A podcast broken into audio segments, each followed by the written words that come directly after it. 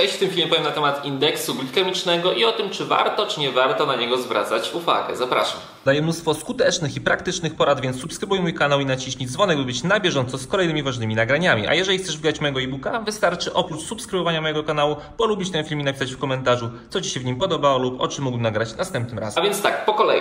Indeks glikemiczny to jest taka klasyfikacja produktów żywnościowych na podstawie ich wpływu na poziom glukozy we krwi.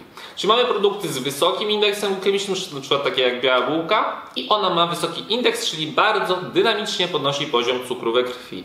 I mamy takie produkty jak na przykład warzywa, większość warzyw, i one mają zwykle niski indeks glikemiczny. I one wtedy podnoszą poziom cukru bardzo niewiele. Teraz tak, jeżeli mam samochód, który ma pełny bak paliwa, ja zaczynam do tego baku wlewać paliwo szybko, to paliwo będzie się wylewało z niego szybko. Jeżeli wlewam to paliwo wolno, to paliwo będzie się wylewało wolno. Do czego zmierzam?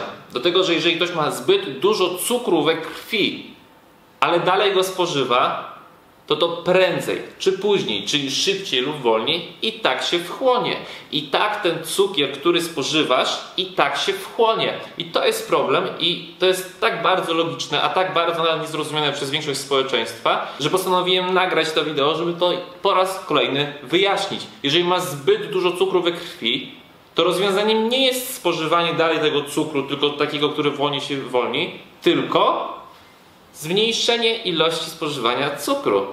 Czyli zamiast jeść posiłki co 3 godziny i w każdym cukier, zacznij jeść mniej posiłków i na przykład w jednym lub dwóch posiłkach cukier, w zależności od tego, co chcesz osiągnąć i jaki typ diety preferujesz. Czyli jeszcze raz, żeby to wyjaśnić, jeżeli ktoś spożywa produkty z niskim indeksem glikemicznym, to ten cukier wchłania się wolniej, fajnie, ale on tak się wchłonie, prędzej czy później i tak się wchłonie. Jeżeli masz cukru za dużo w organizmie, że masz zbyt wysoki poziom cukru we krwi, no to musisz przestać jeść tyle cukru. Tyle na dziś ode mnie. Mam nadzieję, że to wideo sporo rozjaśniło. Jeżeli uważasz, że może się komuś przydać, bardzo proszę, udostępnij je. Jeżeli masz do mnie pytanie, zostaw komentarz, napisz wiadomość prywatną, ja Tobie bardzo chętnie pomogę. Do zobaczenia w kolejnym nagraniu. Cześć!